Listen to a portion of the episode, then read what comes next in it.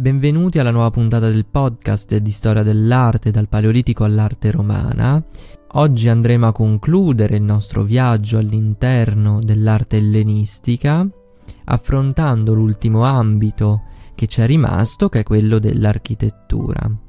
Non potendo, visti i tempi ristretti, occuparci e vedere tutte le strutture architettoniche che sono state realizzate in questo lungo periodo, cercheremo di affrontare i principali caratteri che l'architettura ha in questo periodo, vedendo poi alcuni esempi che ci permettono di eh, dare una forma appunto a questi elementi, a queste caratteristiche. Come abbiamo visto, due degli elementi che caratterizzano l'architettura di questo periodo eh, sono la comparsa di nuovi edifici, quindi nuove strutture, nuove forme, eh, edilizie che rispecchiano poi nuovi ruoli, pensiamo soprattutto nell'Acropoli il, il portico, quindi lo spazio del portico che unisce civile, religioso, dove si svolgono eh, mercati, uffici civili e dall'altra parte invece un altro elemento molto importante è quello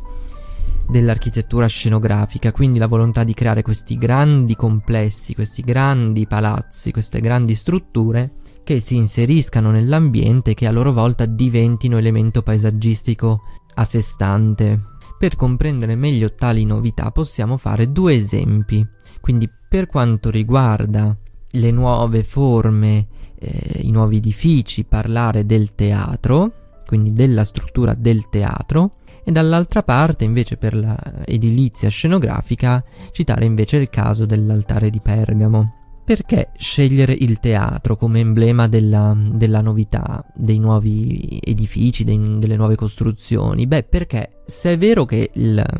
il teatro greco come forma artistico-letteraria nasce e si sviluppa nell'epoca classica, durante il periodo ellenistico, l'edificio del teatro si diffonde divenendo una struttura tipica della città greco-ellenistica. Durante il periodo classico il teatro infatti rimane in ottica atenocentrica, si diffonde relativamente poco. Durante il periodo ellenistico e poi sempre di più nel periodo romano il teatro diventerà un edificio che dà uno status alla città, per cui le città più importanti si muniranno tutte di un, di un teatro. Ora non possiamo ovviamente analizzare i cambiamenti dal punto di vista letterario e sociale che avvengono nel teatro, perché non, non, c'è solamente un cambiamento architettonico, comunque una maggiore diffusione dell'edificio teatrale, ma cambiano i generi, cambiano il modo di portare il teatro in scena, cambia la funzione sociale, perché durante l'ellenismo si perde un po' quel carattere di teatro come luogo di formazione della città in cui era importante che andassero tutti. Eh, ovviamente non possiamo approfondire questa, questa dimensione, ma ci soffermiamo soprattutto sul, um, sul carattere architettonico dell'edificio. Il teatro greco si basa fondamentalmente sulla suddivisione tra lo spazio dedicato allo spettacolo teatrale, che fosse tragedia, commedia, dramma satiresco, e quello invece dedicato agli spettatori. Fulcro di tutto l'edificio era l'orchestra, dal greco danzare, quindi quello spazio in cui il coro si esibiva con i suoi canti, i suoi balli, il coro che era uno degli elementi insieme agli attori fondamentali dello spettacolo greco, anche se poi col tempo eh, si perderà un po' il ruolo del coro che verrà via via ridimensionato a favore invece degli attori. Comunque intorno poi all'orchestra si disponeva la cavea, cioè os- mh, mm, quelle gradinate di pietra semicerchio su cui gli spettatori si sedevano per seguire lo spettacolo eh, divisi ovviamente in base un po' al rango sociale, più si era vicini al, al palco, all'orchestra, più si era eh, di un rango elevato, proprio perché era possibile vedere meglio chi stava più in fondo, invece tendenzialmente s- seguiva s- la musica, seguiva le parole, certo non è come vederlo da qualche metro, se stai sulla cima della gradinata sicuramente vedrai meno bene, ma un po' come quando si va all'opera, l'importante era ascoltare, non tanto vedere di per sé. Anche perché siamo in, un periodo in cui costumi, effetti speciali non, non erano particolarmente sviluppati. Dietro l'orchestra, quindi dalla parte opposta rispetto alla cavea, troviamo invece la schenè o edificio scenico, ossia l'unico elemento scenografico presente nel teatro greco. Si trattava di uno sfondo fisso che accompagnava quindi tutte le opere dall'inizio alla fine, che ricordava la facciata di un edificio. A partire dal III secolo la schenè si arricchisce sempre di più, trasformandosi in una vera e propria facciata monumentale a più piani con diversi ingressi, porte, attraverso le quali ehm, gli attori potevano eh, entrare e uscire dal, dal palco. Un motivo ulteriore per cui non si è sentito durante tutto il periodo del teatro greco il bisogno di realizzare un apparato scenografico chissà quanto elaborato, chissà quanto ricco, è che era lo sfondo naturale a fare da paesaggio, da ambientazione. Questo perché se nel periodo romano i teatri erano realizzati ovunque, perché totalmente artificiali, eh, durante il periodo greco la capacità ingegneristica non era così sviluppata e quindi ci si appoggiava a colline, montagnette, quindi dislivelli naturali per appoggiare appunto seguendo l'inclinazione naturale del terreno la parte della cavea. Quindi si sceglieva solitamente il lato dell'altura della montagna, della collinetta mh, mm, che dava verso il mare piuttosto che verso la pianura e si usavano questi enormi sfondi naturali proprio come scenografie entro cui rappresentare la, eh, l'opera prescelta. L'ultimo elemento architettonico del teatro poi erano le cosiddette parodos, cioè eh, quei corridoi che affiancavano l'orchestra e eh, attraverso i quali il coro entrava in scena. Quindi coro e eh, attori entravano da due po- punti diversi. Per quanto riguarda invece l'architettura scenografica, quindi l'altro grande elemento di novità del periodo ellenistico, abbiamo detto che uno degli esempi più forse importanti, più esemplificativi è proprio l'altare di Pergamo, eretto dal re di Pergamo Eumene II in occasione della vittoria del precedente sovrano Attalo sui Galati, quindi di nuovo torna questo tema che avevamo già visto anche nella Galatomachia, quindi nel, in quel gruppo scultorio col Galata morente e il Galata suicida. Eh, l'altare è dedicato alle due principali divinità dell'Olimpo, quindi Zeus nella sua veste qui di Salvatore e Atena eh, nella veste di portatrice della vittoria. Dico che uno degli esempi forse più importanti, più noti, più conosciuti e più esemplificativi, proprio perché è quasi del tutto ricostruito, nel senso che la gran parte dell'altare è pervenuta fino a noi grazie ai resti, ai resti ritrovati in uno scavo nell'odierna Turchia, in quella che oggi è la provincia di Smirne, dall'ingegnere tedesco Karl Humann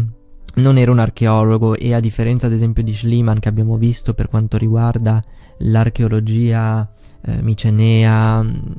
troiana, non, non, era lì per cercare resti, ma eh,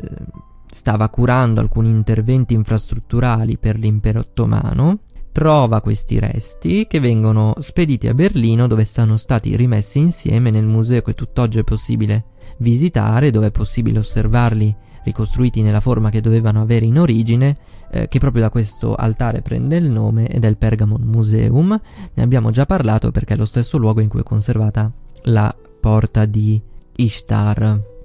Anche qui interessante notare come la stessa cosa che è avvenuta per quanto riguarda i marmi del Partenone, siamo di nuovo all'ennesimo esempio di disinteresse dell'impero ottomano per quella che era la cultura e la storia precedente di periodo greco. Però qui a differenza dei marmi del Partenone non c'è mai stata un, una grossa discussione su eventuale restituzione. Detto questo, l'altare è una costruzione enorme, a pianta quadrangolare, al centro della quale sulla facciata principale si apre un'enorme scalinata che porta all'altare vero e proprio che è posto sulla sommità della costruzione ed è eh, inserito in un, in un recinto di colonne ioniche aperto sul fronte a mo' di porticato, eh, i cui lati lunghi si prolungano verso lo spettatore nel lato, nella, nella facciata frontale, creando una piazzola antistante appunto al porticato d'accesso all'altare coperta su tre lati. E, um, è impressionante, dicevo, la dimensione di questo, di questo um, altare perché solo il basamento è alto circa 20 metri. Quindi, se sommiamo poi che il monumento era realizzato in cima all'Acropoli, quindi la parte alta della città, questo aiuta a capire come da tutta la città si doveva guardare questa enorme costruzione che già era altissima di per sé, in più su un'ulteriore altura dominava tutto il territorio circostante, quindi è chiaro anche solo da questo dettaglio il valore mh, fortemente simbolico, fortemente evocativo della potenza della, della città di Pergamo. Il dettaglio mh, che forse è più interessante notare è il grande fregio ad alto rilievo posto sul basamento, sia per le dimensioni delle, dei blocchi di marmo scolpiti, sono alti più di due metri e raggiungono quasi un metro di larghezza, ma anche per la lunghezza di questo fregio che corre praticamente su tutti e quattro i lati, esclusa ovviamente l'apertura dove ci sono le scale per accedere all'altare, per una lunghezza di oltre 110 metri. Gli altorilievi rappresentano la lotta tra le divinità dell'Olimpo e i giganti, quella che noi abbiamo chiamato gigantomachia e che è già presente in altre sculture, in altre eh, rappresentazioni, la più nota forse è quella del Partenone. Tale tema non rappresenta però una semplice rievocazione mitologica fine a se stessa.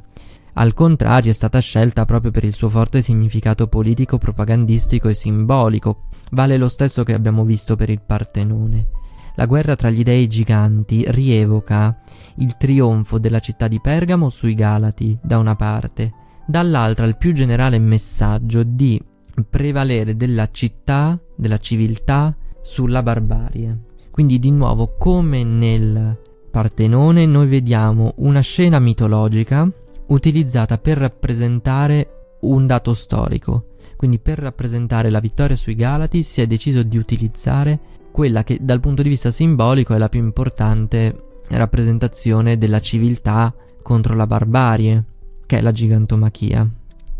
Alla volontà di celebrare la città di Pergamo si aggiunge poi ovviamente anche quella di celebrare la dinastia regnante. Uno dei protagonisti infatti della gigantomachia è Eracle, il mitico antenato degli Attalidi, la famiglia regnante appunto della città di Pergamo. Sempre riferibile a questa volontà poi anche il fregio minore, quindi quello posto all'interno del recinto che ospita l'altare vero e proprio, quindi quello alla sommità della scalinata, un altare più piccolo anche come dimensioni, e in cui è rappresentato il mito di Telfeo, che è eh, il fondatore, quindi un, uno della dinastia degli Attalidi, della città stessa di, di Pergamo. È interessante notare che se il fregio minore, quindi quello che rappresenta le storie di Telfeo, è eh, un fregio narrativo per cui le scene si susseguono seguendo appunto lo svilupparsi della vicenda, la gigantomachia è un unico grande eh, momento, quindi lo scultore congela un, un istante di, di questa mm, violentissima battaglia immobilizzando i personaggi come fosse un'istantanea del, della scena. Le figure infatti hanno un fortissimo dinamismo, sono contorte nell'atto di combattere, c'è un, re- un senso di realismo, no? di, di verità, C- mm, sembra una... non è come altre scene che abbiamo visto in cui magari sì era una battaglia ma ev- era evidente che i personaggi fossero come in un'altra dimensione, fuori dal tempo e dallo spazio. Eh, si vede che è proprio un fermo immagine di una battaglia molto violenta, in cui emerge fortemente il senso di pathos, che abbiamo visto essere un elemento caratteristico della scultura di quel tempo. Si vede nel, nei, nei volti contratti che esprimono angoscia, paura, ma anche fervore della battaglia, concentrazione, fatica, si vede nella resa anatomicamente realistica dei corpi, nelle loro contrazioni, nel, nel, nel loro, nelle loro ritorsioni, nella mostruosità dei giganti, dei mostri che combattono contro gli dei, uomini perfetti. Quindi questo alto rilievo è perfettamente in linea, conforme col nuovo gusto tipico del periodo ellenistico, in cui il pathos prevale sull'armonia, la compostezza, la staticità, la temporalità del gusto e del periodo classico. Quindi proprio per questo mh, mm, credo che si possa ritenere l'altare di Pergamo un manifesto della nuova sensibilità ellenistica che ormai ha raggiunto l'apice del suo sviluppo e, e in cui si vede bene da una parte la volontà di creare questi enormi monumenti, enormi strutture che diventino quasi un elemento del paesaggio, un elemento di scenografico che abbia un impatto visivo importante, dall'altra anche perché vediamo incastonato qui all'interno una scultura che rispecchia perfettamente quelli che sono gli ehm, elementi caratteristici tipici del periodo eh, ellenistico. Avete ascoltato un episodio della storia dell'arte spiegata facile, un podcast di Luca Bellinzona e parte del progetto editoriale del Ramo d'Oro. Ti invito a seguire il podcast per non perdere le prossime puntate e a seguire il progetto del Ramo d'Oro anche su Instagram, dove troverai approfondimenti e contenuti esclusivi. Grazie e al prossimo episodio.